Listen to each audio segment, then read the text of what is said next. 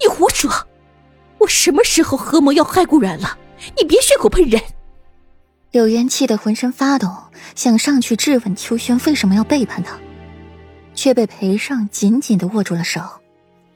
秋轩，你可要知道污蔑主子的下场！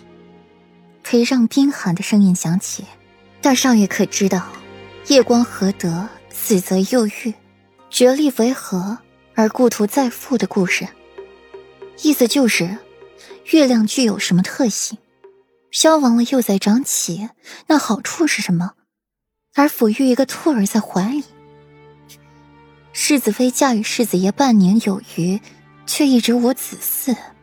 说到最后，秋轩没有继续往下说了，倒是忌讳的瞧了眼顾软，又深深的埋下了头。裴尚一怔，图是巫术。顾软嫁与裴玉半年有余，腹中一直未曾传出消息来。如今秋轩说绝力为何而故土再复，不就是顾软用巫术有孕生子吗？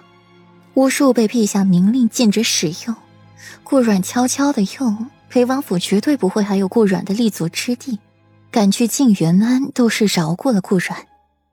若是大少爷不信，凌云院中的大桂树下就埋藏了好些白兔皮，大少爷只要派人去挖，就一定能挖得出来。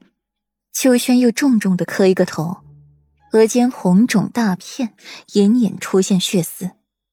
秋轩，柳岩尖声打断他，不再让他说下去。大少夫人何必动怒？若是你真是无辜，又何惧秋轩的胡言乱语？顾软赏玩着自己的一双玉手，既然秋轩说的你不信，那就由本妃说吧。顾软看了眼温情。温情会意，从袖中拿出了几叠纸来，摊开交给裴尚。大公子，这就是大少夫人买兔的凭据。裴尚接过了凭据，细细的看起来，果然，每一份凭据的末尾都有柳岩的名字，上面清楚的写明了柳岩何月何日何时买过兔子，买了几只。夫君，这些，这些不是这样的。这是我娘家大嫂过生辰，有一道菜便是兔子。平城如今上什么季节，哪有那么多的兔子？柳家又是小门小户，哪会买那些肥大的野兔？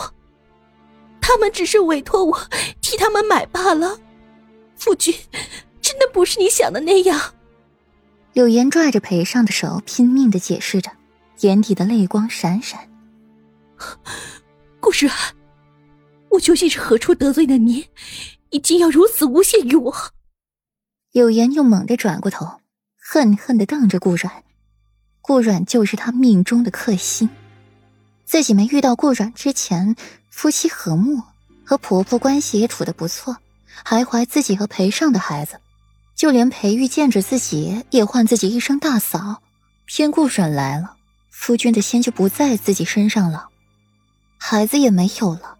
就连婆婆还给赔上塞通房，这些都是顾软诬陷。那这些兔子为何没送去刘府，倒是进了你林院？本妃的餐桌上也莫名其妙多了许多兔子，清蒸到麻辣。大少夫人，你可真是瞧得起我。顾然眼眸一冷，从他到餐桌上莫名其妙的多了兔子，可去向裴王妃请安。闻到柳岩身上一股淡淡兔子的味儿，他心里就起了疑，才派人去查柳岩最近的动向。